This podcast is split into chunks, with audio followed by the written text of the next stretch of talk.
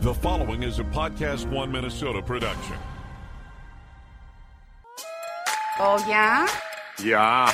Oh, you betcha, yeah. If it's made in Minnesota, who's making it and how? Yeah, you got that right. It's the makers of Minnesota, focusing on the products and services uniquely made in Minnesota, and conversations with the makers, entrepreneurs, and innovators in Minnesota about how they conceived of their products and how they brought them to market.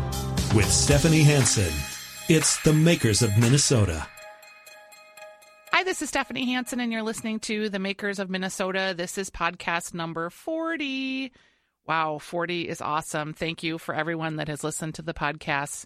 I appreciate the Twitter messages I got over the weekend. Hey, listening to this podcast. It's so great. Thank you. I really appreciate it. If you do like the podcast and you can give it a rating, that helps it be seen by more people. So if you're listening, if you wouldn't mind doing that, that would be awesome. You can always find us on any of your favorite podcast channels, Podcast One, obviously. Also, um, you can find us on My Talk 1071, which is my weekend job, and they have all the podcasts that the My Talk hosts do there. So, thank you for listening. In addition, we do have a Facebook page, Makers of MN. We have a Twitter account and we have an Instagram account. So, if you see something that you like or feel like we need to know about a maker, please feel free to give us a referral. Uh, my guest today is a referral, actually, from a friend of mine named Sarah Collins, who produces the Stone Arch Festival of the Arts. And she said, Hey, have you ever interviewed Adam Turman? He is the guy that does the murals in town. I'm like, Of course I know who that is. He's done such beautiful work. And here you are today. Welcome Well, to the show. Thank you for having me. It is Uh, a abs- pleasure. Well, no, it's a pleasure for me, so I appreciate it. Thanks for asking. so artists, and take this the right way. No, yeah. Artists can either be like really gregarious and outspoken, or super socially awkward. and introverted and terrified of talking. So Totally. I can already tell you're the former. Right, You're not going to be shy. right. I'm, I'm, I'm cool. You know, I, I love that. I'll, I'll talk to you.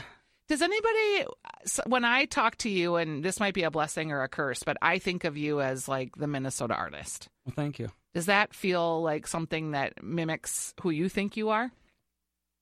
I think. uh How do I, how do I go about that? I've been, I've been told that that's how people feel about me before, Uh-huh. and people tell me that often, and I love that. I love the fact that that uh, you know I am their what they consider to be their Minnesota artist. What's interesting for me is that I view myself as well. There's many other artists who I think are just amazing, and they do a lot of Minnesota centric work as well. Sure. And so sometimes I have I, I just have a hard time considering myself to be that guy. Yeah. I guess. But um, I don't know. There's so many other great artists in Minnesota, so I don't really like to take all the credit. But when people want to give it to me, I guess I'll I'll, I'll absorb that. I'll, I'll be a sponge for that in that moment. So you are, is it, I would describe you as a muralist, as an illustrator. Uh, is graphic design appropriate right. as well? Yeah, you got it. You nailed it. Um, I mean, really, what I am, and I I used to call myself this. Is this is like when I would get introduced somewhere, I'd say that I'm an illustrator. And then, but now I'm really starting to consider myself to be more of an artist. For me, that's really hard because I'm trained as a graphic designer. Sure. So I always attack every project that I get in sort of a graphic design, you know, mentality. I always, I need, I, I need someone to give me direction to do what I do. Yep. I really like limitations. I really like to have a reason to make the art that that I make. Yep. Um, so so to back up to answer your question uh, like a second time, um, I'm an illustrator, aka artist, muralist, and I'm also a, a printmaker. So I screen print as well. So let's talk about when you got your first commission. Do you remember it? Okay. Um, I guess we're going back way far. Well, if you want to, Let's. So were you an artist in high school? Yeah. And then did you go to school? Did you get a fine arts degree and do Right. that graphic design? So, really, it started for me in middle school. And middle school was when, and this is a story I've told whenever I do a presentation or something. It's just kind of like my founding story, and Sure. that's what I consider to be sort of the Let's hear your catalyst. founding story. Right, right, right. So, um, I in in ninth grade, the there was like a contest, and the kids got to submit their work to have their work put onto a T-shirt that the kids would then wear, um, you know, for the next year at school. Okay. You know, so this this thing. So I won the little contest thing about like this, and the theme was Hollywood. You know, so I drew these really crude pictures of you know R2D2 and Charlie Chaplin and Marilyn Monroe and stuff like that.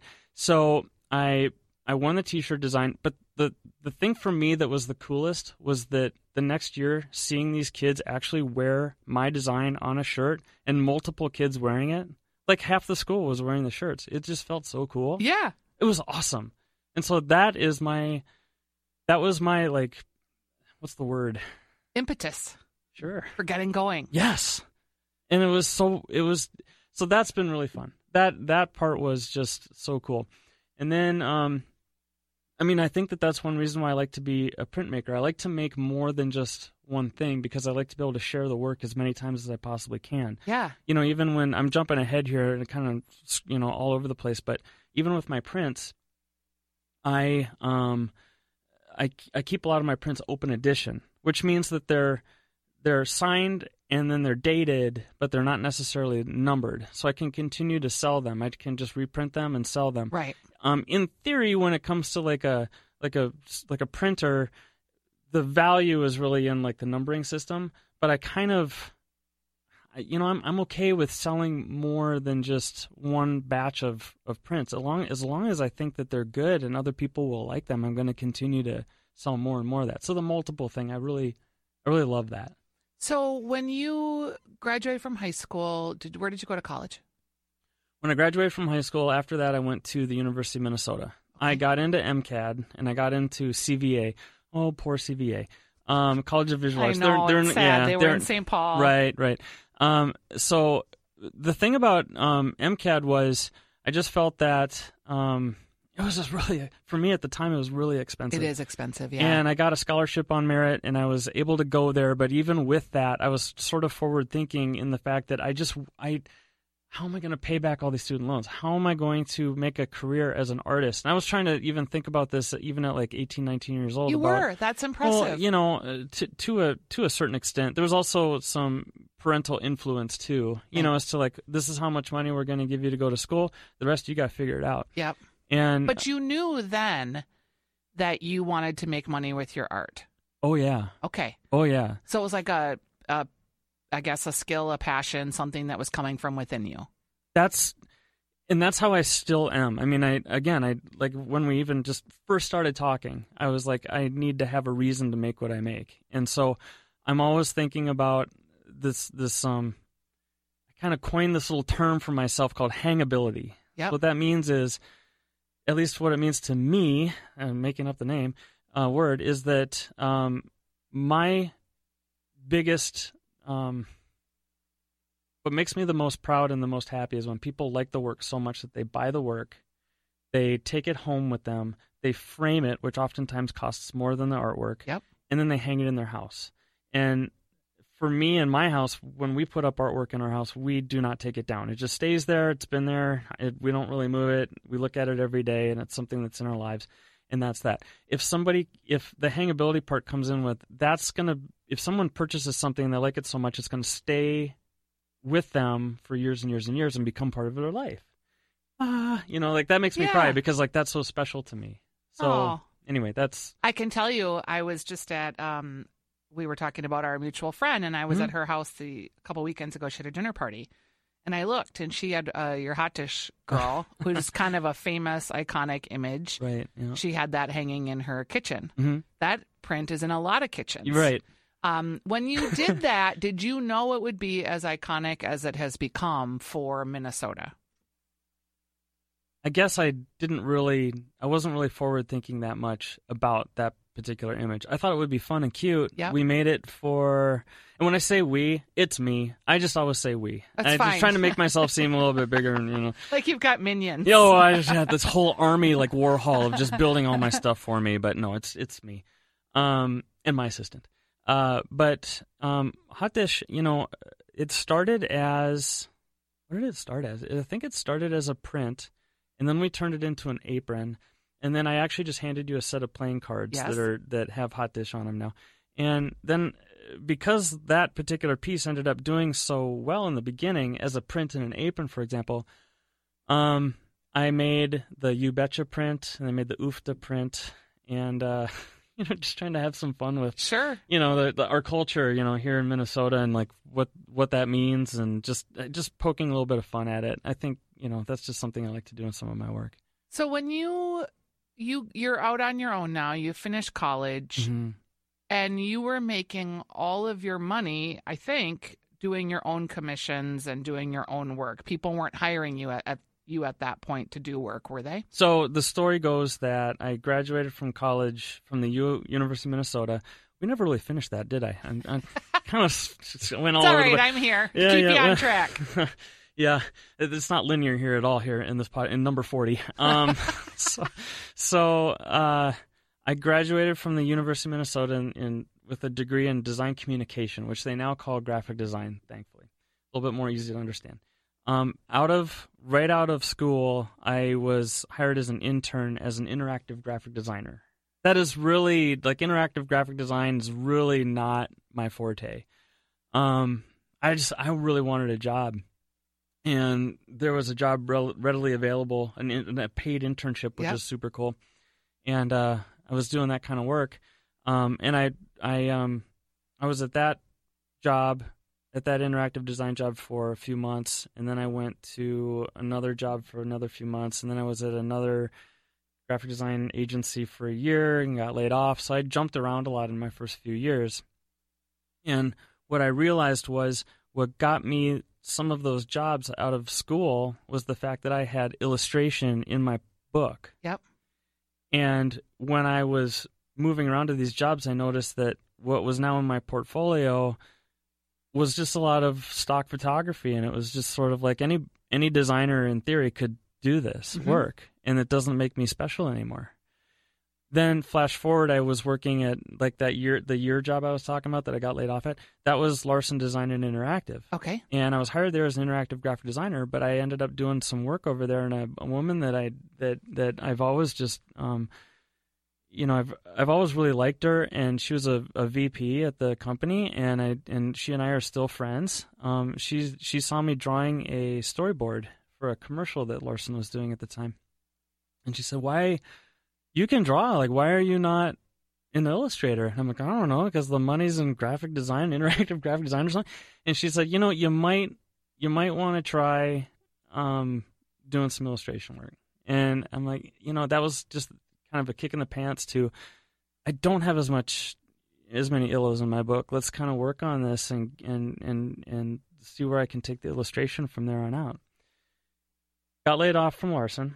Um, this is all back in like the dot com bust, Sure. and you know, um, 9/11 happened and all this stuff. And then was laid off for a few months, and then I got a job working at the University of Minnesota, and as an in-house graphic designer, and I worked there for 12 years. But during that time, I met up with a poster collective called Squad 19, and it was just a really good excuse to start drawing again. And I met a guy named Dave Witt. He does all the zombie pub crawl stuff. If Yep, you know that, I do. Guy. Dave has just been a he's just been a good friend and um and and a real inspiration to me as far as like just draw, just get out there and make some stuff. Um, and then uh, at my day job, we also uh, the the College of Continuing Education at the University of Minnesota. That's where I worked in that in that department. Through the University of Minnesota, or through um, College of Continuing Education, Radio K is broadcast out of Yep. that college. So I had the opportunity to do basically free work through Radio K sponsored shows around town. So a lot of the work that you would see up in the clubs back in like 2004, 5, 6, 7, 8, 9 were, you know, work that um, I was all just doing for free, a lot of it through Sure. Radio K. And so I feel like did you work on the logo? Radio K's logo? Yeah. I, I worked on a couple iterations of it, yes. Because as I think back now, Not the original, which in my opinion is the best one. That's why that's in the '93 one is the one that I knew, but I got the opportunity to redo them. Yeah. Yeah, I can recall some shirts that I think Right. perhaps you may have done now that I think about it. So there's one with like a broken bass on it, bass guitar. it's just in my mind. that's that's the that's the same bass that's being smashed on the uh, cover of um um, the Clash's album. All right. Yeah, so that's that's, and so I I I t- found a picture of that, and I was like, I'm gonna put that on Radio K because I you know I'm I'm all into rock and roll and punk rock, and Yep. like, that's the kind of music. Did you I- do music posters? Yeah, I did a lot of gig poster work, and so I, we would do you know with the collective of Squad 19, and then also working with Radio K, I would do work that would. Um, be hung up basically it's like a lot of flyer work Sure. and also screen printed posters that people would basically steal out of the clubs. Those would hang in First Avenue, Triple Rock, Turf Club, you know, And you were how clubs. old at this time? Mm, what was I? Between 24, 25, and So you're getting free tickets to shows. Your artwork is being hung up and stolen, which is like the ultimate. And were you feeling pretty cool right about then? It was it was kind of it was a little bit rock starry. Sure. Um, it was kind of fun because you know we with with the gig poster work you also have to get permission to to make the gig posters. Sometimes you could get permission from the band to actually sell the work at the show. So you got to meet the band and you got to go behind the merch table and sell some Yep. of the work. Since since then I've kind of got another opinion about that because I'm just the bands are making their money off of merchandise at the show and here I am selling my work right next to them, even with their permission. But I'm like, you know, I kind of, I don't know. I'm gonna let them take the, take their money because like that's the reason why I'm here. So Yep.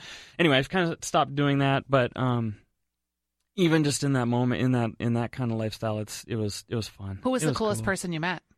as a band? Yeah. Uh, That you were just like geeking out. well, it's like like I said, I listen to like a lot of punk rock and like Sure. dirty punk rock and uh, just stuff like that. I don't know. I one of my favorite posters that I ever got to do um, is a poster for the band called the Queers. Okay. So I got to meet Joe Queer. That was fun.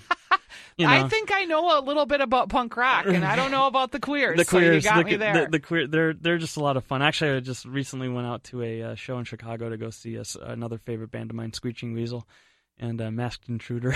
yeah, these are know, not we- bands I know. yeah. So you're in a you're in a unique little club there. yeah, I'd, I'd have fun. But also, what's really cool is like I got to do some work with um, um, the Xcel Energy Center, and so the Xcel would commission my, you know, me as as doing a um, gig posters as thank you gifts for the bigger bands that came into Let's town. talk about that Right. because when a big show comes into town, Yep. the Xcel, Joya, and those folks will put together a gift pack of Minnesota things. Right. And so you were a part of that. That's pretty neat. That started back. I, th- Dora would have to tell me. Actually, I started with a woman named um, Kathy O'Connor, and that was back in like uh, 2008 or nine.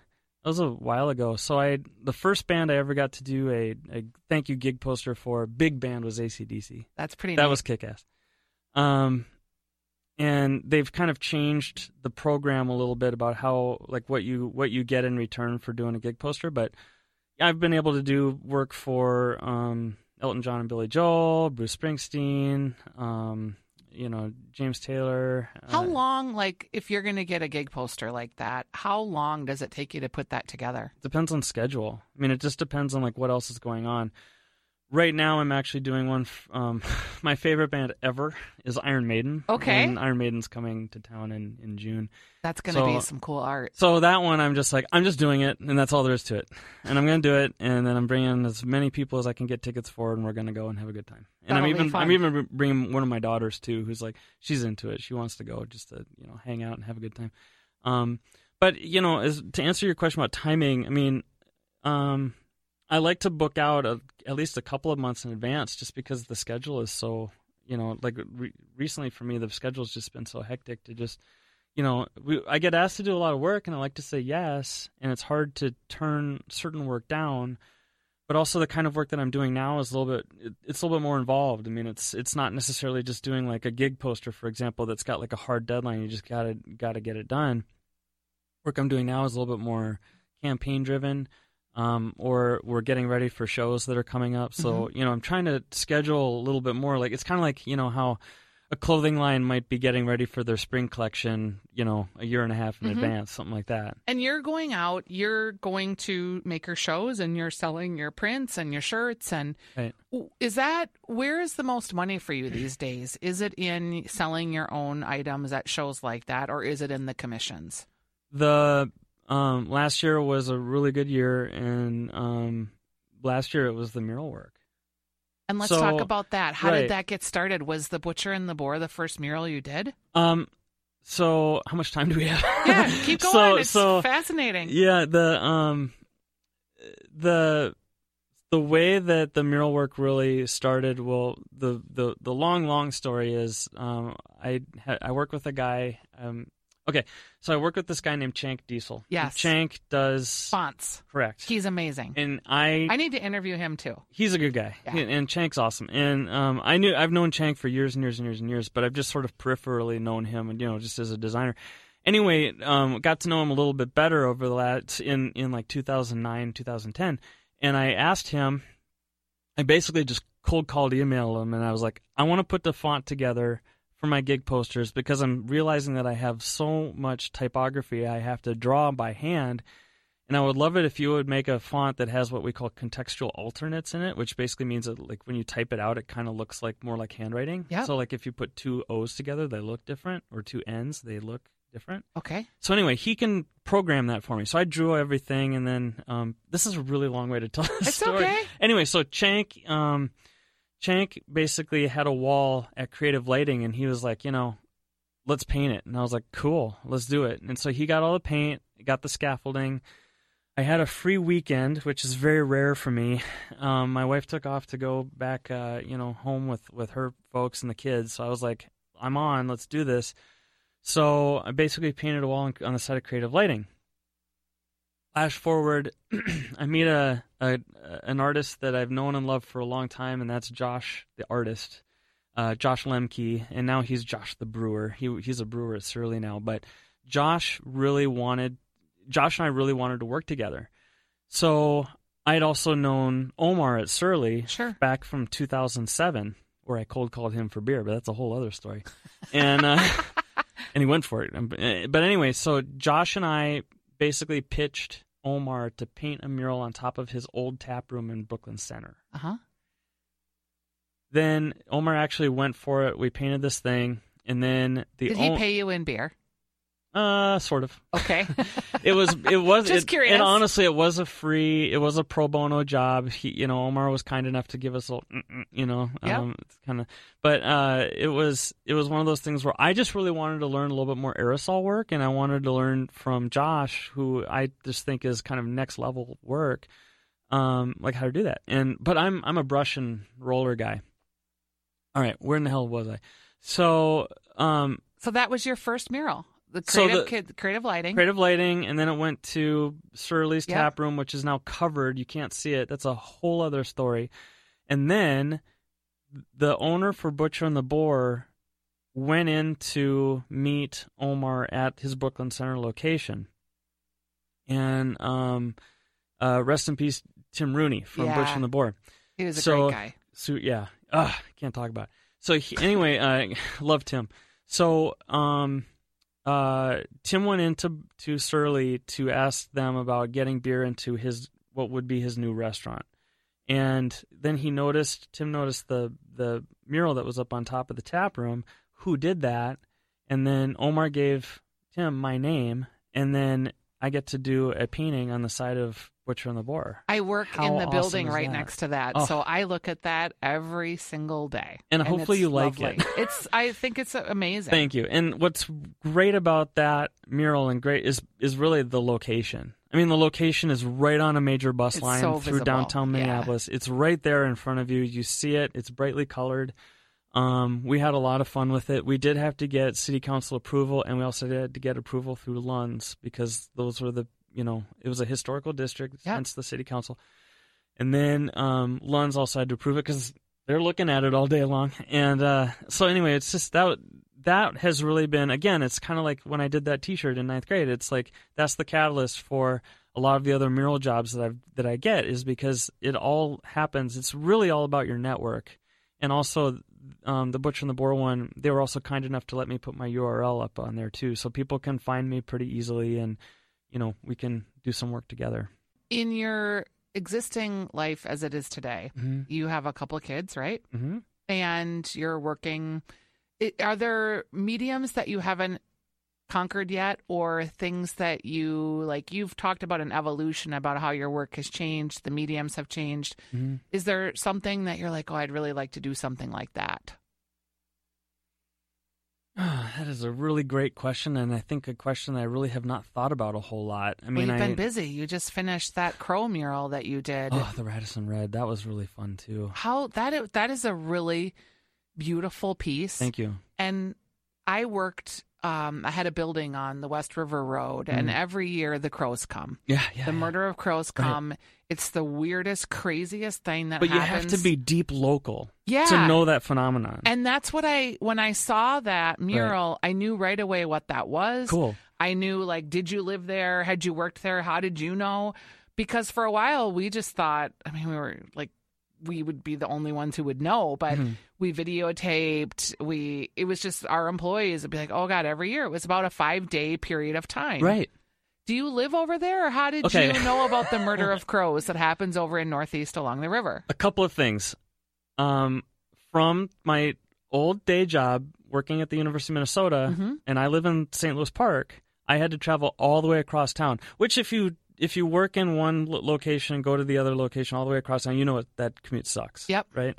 So anyway, I would always enter uh, the highway from 394 in downtown Minneapolis, 394 to 100 to get back to St. Louis Park, and always entering on 394 during a certain time in the fall, you could see all these crazy crows, and I just remember being in awe, like this is so awesome. And then go to meet with the people over at Carlson along with Art um, uh, uh, Art Force, and then the the main client at Carlson is like, and who owns the Radisson Red? Yep. That's where I'm going with this. He's like, you know what I think would be really cool for this new millennial hotel that we're doing is crows. And I was like, okay. And then he starts describing what we are talking about right now with the crow phenomenon. And I'm like, oh, hell yeah, I know all about that. Like that, I love that. And, and also, I would always see the crows flying around the basilica. Yep. So it just like so- looks super gothic. And it also is happening in the fall when the, the, the sunsets The are coming in. yeah. Oh my God, with that orange and blue light Yep. And then the crows, and then you're hoping that your car doesn't get completely pooped on, and it's just awesome. Like it's just it's so I had a few it's so metal. What I love about that is you just described that you said like you need context. Mm, So yeah, someone gave right. you the context Right. and you were able to work it out through that. Let's rock it. Yeah, Yeah, that's like, pretty neat. Give me some. Give me something to throw a dart at, so I can aim it, so it doesn't just hit you in the eyeball. It needs, you know what I mean? Like I need to like hit some sort of a target, and that's how I do my process too. I mean, I don't do a whole lot of sketches. It's basically one sketch, and then we get revisions based on that sketch. But before it gets, before it's just that single sketch, I want to have a discussion with the client and and know like what are they thinking, what are they, you know, Have you ever like been sitting with a client and you get your plan going and you're bringing your sketch in and they hate it? not. I guess hate is a strong word, but Where they Not just feeling like, it, oh, yeah. this is not. yeah. And You- then what do you do? Do you revise it? It depends. Um, Have you walked away from anything where you haven't really kind of come to an agreement and just like, hey, this isn't going to work for me? mm, Because you're an artist. It's not like you can just manufacture crap. yeah, but I'm, but I'm trained as a graphic designer, so I'm always thinking about like if you're gonna spend X amount of dollars on something, it's your project. I mean, like I want to make this for you. You need to be happy with it. If you're not, ha- and also I have a contract and I have a down payment, and in the contract it's pretty, you know, Yep. straightforward as to like what you're gonna get from me, and there's a lot of open communication. Just today, literally an an hour before I started my bike ride to come over here, I'm working with a, a brewery in Canada, and we're doing these labels, these new labels for this kind of like special can design that they have. I'm an example guy, so I always have to give examples of what I'm talking about. Yeah, it's fine.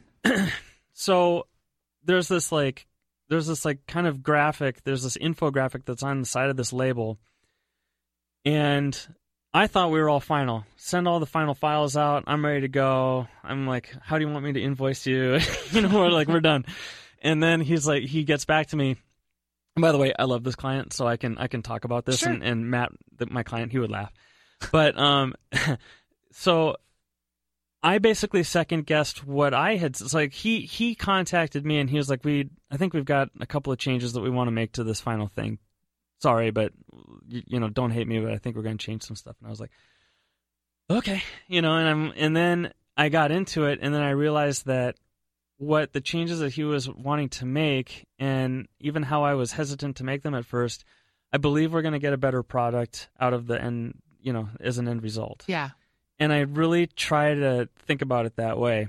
I've listened to another podcast where this the host used to be a designer and when he would get feedback like that, it would just make him he'd just get so pissed and he'd get so upset. Seth? No, th- this is Okay. this is a guy There's a guy. There's do you want me to name the podcast? Yeah. podcast? All right, it's called Adventures in Design. It's a guy named Mark Brickey, and um, you know, love Mark, and I love his philosophy on a lot of the stuff that he does, and he's just a character in and of himself. But anyway, so he he said that when he gets a client feedback that he's just like, that sounds like shit. I don't want to do that. Then what what he does is he basically says. I need to get off the phone with you if he's on the phone, or if he gets an email, he's just like, I have to go and do something different for a half an hour. I can't do this right now. Yep. And that's such a good philosophy of just like, Take a breath. take a breath, count to 10. In life, that's a good philosophy. it, it it really is, and and like even when I'm talking about like art art and design and stuff, I I really feel like, um, what I do for a living is just kind of how I try to live my life. But just take a break, try and see it from another person's perspective. Just try, just give it a shot. And oftentimes it's worked out really well for me. Have I ever had to move away from a project? That was your initial question. I'm not. I'm not recalling anything right now, Let's talk about which your is good. Let's talk about your tattoos a minute. Okay. So we're talking to muralist. Is that muralist, illustrator, graphic designer Adam Turman? So you have very colorful, highly designed, beautiful tattoos on your arms. You have two sleeves. Did you design them and then someone made them for you, or how is that having someone else's art on your body? It's a weird question, but I'm Yep. very curious about the answer. Yeah, um I didn't start getting tattoos until I was about almost 30 years old. So I and I was like I'm never going to get tattoos when I was younger. I was like no, no, no, no, no. Um I always thought they were just a really bad idea. and here I am, I got my you know half my back is tattooed too. Um I work with a shop um called uh, Uptown Tattoo. Sure. So they're on Lyndale Ave and um and um mo- a lot of my work is done with a guy named Nick Scrady over there. And really, you know, what I what the philosophy that I came up with or that I try to do and I've also heard from the TED the guys who work on me is um think of an idea and then think about it for what you consider to be a long time. That could be a month, that could be 6 months, it could be a year. Think about it. Is that something now do you still like it after a year or whatever time you give yourself and and you know, I'm in most cases, yes, for me. Um, I started with my kids' birthdays. So I've got um, my oldest daughter, Ada's birthday over here. And then my youngest daughter, uh, I just have to say her birthday because it's so cool. It's 6606, which is Oh, like that is cool. So cool. Um, and Iron Maiden being my favorite band. So, you know, I mean, hello. So it's pretty cool. Anyway, so uh, I started with those tattoos and then it just kind of got addictive and I just kind of kept going. And then I started making designing uh, work uh, designing work that would go on my body that are things that I think that I've always loved as a kid. So on my back I have a big eagle and I remember as when I was uh, 5 and I went to kindergarten I had this kick-ass um, uh, satin jacket with an embroidered eagle on the back. Oh, I wish I had it in my size right now because it's so cool. But um, but I, I tattooed the the eagle on my back, basically a variation of. Um, so what I do when I go to uh, the shop, and I would suggest this for for anybody going to get a tattoo, would be just like you do in a design project, you know, or like a for me like a illustration project. Give your artist as much info as you possibly can. Give them direction. Give them give them um, you know examples. Um, I have people ask me for can can I can you design a tattoo for me? And I said I'm kind of out of that right now because I don't want to charge you and then you're going to go to your artist and charge them. You want your artist to be fired up about what they're going to do. So I draw like I kind of take like a not not a rough idea but a pretty pretty darn good idea of like what I'm thinking and where I think placement could be. And then I basically take it to them and I just say, "All right, this is what I'm thinking. Go for it." So you're the client. I'm the client Yep. and it's also like I'm not a very good client, you know, because I, I, I like I feel like I'm the worst client. Um, and I have I have clients that I work with who are just I don't know how they do it, but they're spectacular. Like they just do such a good job. They're like really decisive. They know exactly what they're thinking in their head. They know I'm going to do my like Turman thing to it or Sure. whatever, but they're they just end up being so. I don't know how. They have an idea in don't their mind. I, I'm just a little poopy pants when it comes to being a good client. I can't do it. What does um a mural like just average in cost from a range of like the low end to the high end? And I'm sure it's based on size and Mhm. conditions and everything else. But Uh, that's a loaded question. Um, and also just like pricing art is a really loaded question. That's a tough one. Um, because it's really in like what it's really in like value, like what what a client deems as being valuable. Breakdown for mural for me is I'm not going to give you exact numbers, That's but fine. it's basically there's a sketch fee, there's a square footage fee. The square footage fee also depends on if it's an easy to paint on surface. Yep. Remember, I'm brush and rollers, so I'm not doing aerosol. So I'm not going to do like corrugated metal or something like that because Sure. it's just too hard to paint on that.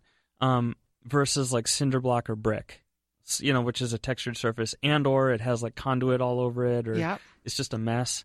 Um, and then there's a supply and equipment fee too. okay, So I use um right now I'm using primarily Benjamin Moore Aura paint, which is like really really good um commercial grade uh house paint Mhm. basically. Interior or exterior, the reason I use it, it comes in quartz and you can get it in any color that you want to and you have that pre-mixed. I whenever I attack a wall, I always think of it as like I, I do a grid work system. So like I make like a one one inch equals one foot or like eighteen inch grid. yeah. I thought you, yeah, I do a grid system. I don't do the projector thing because um that can distort the overall image. When I draw, and we'll get into that in a minute, but when I draw, I draw to proportion of what the actual wall is. So I measure the wall and I make sure that everything is going to be exact. So when I'm sending out sketches to clients and they're looking at it, a lot of clients this is they've never done this before and this is scary and this is a big deal and they want it to look like it's going to look. So I always try to make my sketches look exactly like they're going to actually look on the Mhm. final wall. So I try to you know, my process I try to get the wall get up basically in a way that's really accurate. And then um and then it's basically paint by number. You just select the colors. I already select the colors ahead of time and I work digitally primarily drawing and then I select all those colors and then I send that to my my paint guys and then I also send it to myself and my client so that we all have the paint list so if anything happens we can just reorder paint they the client also gets to keep the leftover paint just in case there's any dings that might Yeah. they might need to touch it up um when but you, know, when you do a mural, Right. like the um maybe we'll use one that I don't um you do a mural. Let's say you do the crow. Do they then own that art or do you own that art that's on the side of their building? How does that work?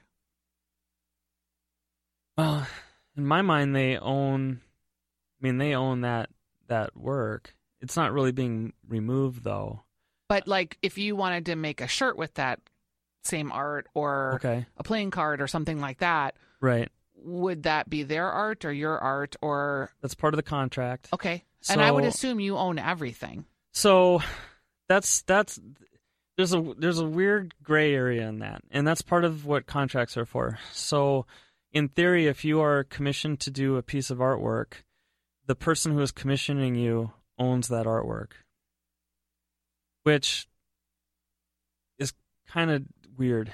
Because, a little bit because you have such a stylized way of doing something. But I made it, you know, like Yes. it's mine, and why is that yours? And you know, so what I do is I basically we have we have I have an illustration rate, then I also have a buyout rate. So Yep. you can choose to buy it out if you want to. Most clients, you know, um, may not have a budget to be able to buy it out, and that's fine.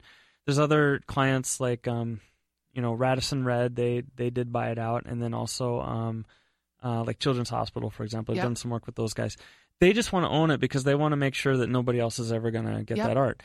The fact is, is that I feel like I'm a pretty ethical guy, so I'm not going to go and I'm not going to sell that art to any other client anyway. I have a really hard time with not customizing every single thing that I do. I it, when it comes to something that I did for myself and and somebody wants to purchase and you know um, have some sort of usage for that artwork, I'm happy to do that. But you know, I'm also happy to customize something even from like its initial state. So with Radisson Red, for example, I did that that um the mural and I did a sketch. And what I worked off of was basically like a revised kind of finalized sketch, not like final art, like vendor ready art Yep. for like to be printed on like a poster or like a you know t-shirt or whatever, but a sketch. And then with the contract came another clause, another line item, basically another cost to take that sketched art and then make it into a final vector ready art that they could actually take and then use on whatever they wanted to. Yeah, you're so smart. How did Well, you? Did was it trial trial, and and error, yeah. to figure out how? Because these are a lot of complicated questions Right. that Nobody teaches us this stuff. no, they don't. And every artist does that's it why differently. you're an entrepreneur. I, you know, on, I, I actually, um, I on one of your last podcasts, you're you're talking about the entrepreneurial part of it.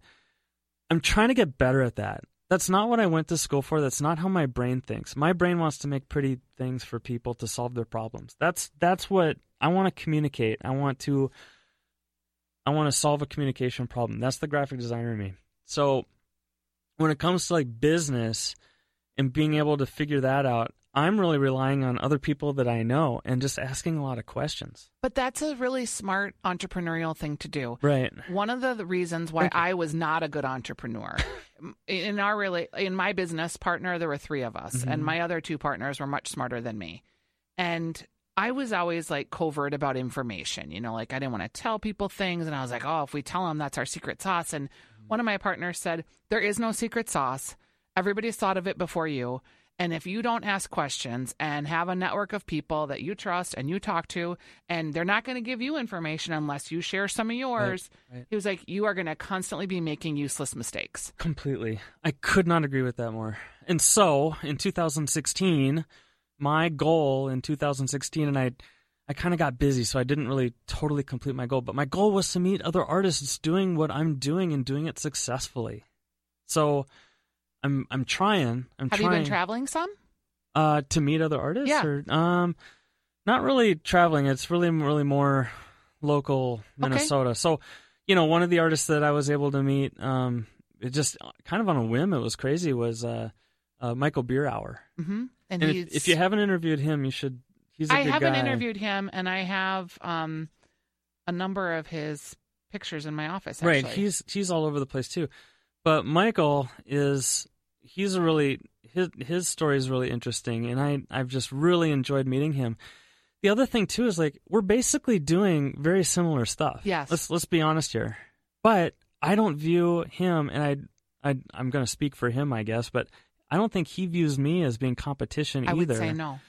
we have a different enough style that it's not, you know, we're not like fighting for the same jobs or anything. Right. But it's just really interesting how, you know, how how open he is about just talking about work. Like, and hey, his like, merchandising, he's done a good job of it. right, and like shit happens on particular projects. What happened? What what could I do so like that? Like, what can I learn from your mistakes and Yep. vice versa? You know, like I'm. I'm happy to tell people there's another artist recently who wanted to do he's doing some mural work and he wants to know how to price it and um he actually found some uh some blogs and some like kind of general you know pricing guidelines and he fired that off to me and I was like oh that's cool. Like you know and and thankfully like I was right in that range of like what Yep. of the range that he was talking about. But you know he was asking me a question about how do you get the work up there? What do you what do you what kind of materials do you use? Like what's going on? And you know i really don't have a big problem talking about you know basically trying to raise everybody up And I, mean, think it does. The idea that you could put work that you've done and the caliber that you've done on the side of a building right does raise everybody up. And that's the world you want to live in, where I think, I'm speaking for myself, but, you know, none of us are doing something that's so uniquely ourselves. We're all a part of a community and a group of people that are meant to help each other, right? Mm-hmm. We're not meant to be solitary creatures. We're meant to communicate Yeah. and commune and partner and be with others. what i've always thought is that how cool would it be if we could all just charge the same amount of money and it really wasn't based on you know what the budget is for a certain client it was really based more on style like we all have different style a lot of the friend like also when i was doing the poster collective thing the squad 19 thing i was talking about uh, you know we all worked together i mean you know and it was a lot of it was pro bono. We really weren't getting paid for this, so it was like no skin off our, you know, no no big deal. Yep. But um, you know, if but we all had a different style, so how can we, you know, it's just.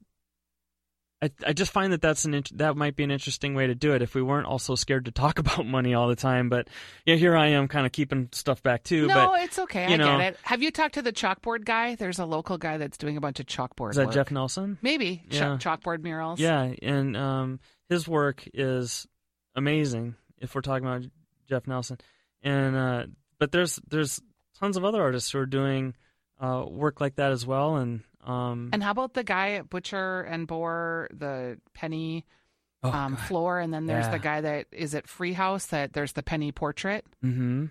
You know, that's all cool murals so cool. too. When you think about it, There's in- tons of great work around town. I mean, Minneapolis has such a cool scene, and that's again, that's why I'm trying to tap into different artists doing really cool stuff, and just like, what is their story? Like, where are, where where are they? You know, in their career, Yeah. and then how far are they pushing it? Um, you know, I'm trying to I'm trying to push um like kind of a new merchandise line now. You know, Mhm. I'm trying to get out and from doing just the prints because I know that everybody only has so much wall space. You only have like the hot dish in your kitchen, and you might not have a you might have some windows in there and a refrigerator. You don't have a whole lot of room. So like what you know maybe maybe wearing wearing art or um, having a pint glass that has art on it or Yep. you know basically art is a lifestyle and i think that there's some other companies around town who are doing some really a really good job of doing that type of work too so i'm trying to get more into where what what's next like where where can i start applying my work to and um you know just different outlets I love that idea, Adam Turman. You've been a real pleasure to talk to. It's been super fun. thank you thank you Um, for thank you me. for spending time with me, and I will look forward to seeing you at my next Makers Festival. What's your next event coming up? Do you know it's our garage art sale when is that? okay so that's june 10th Okay, It's uh, early, so get there early. Um, it's 8 a.m. to 2 p.m. It's going to be at Steel Toe Brewery in St. I was going to say, is it really at your house? no, well, we used to we used to do it at the house, and it kind of got out of control. Yeah, I can imagine. Thank you very much. Thank you.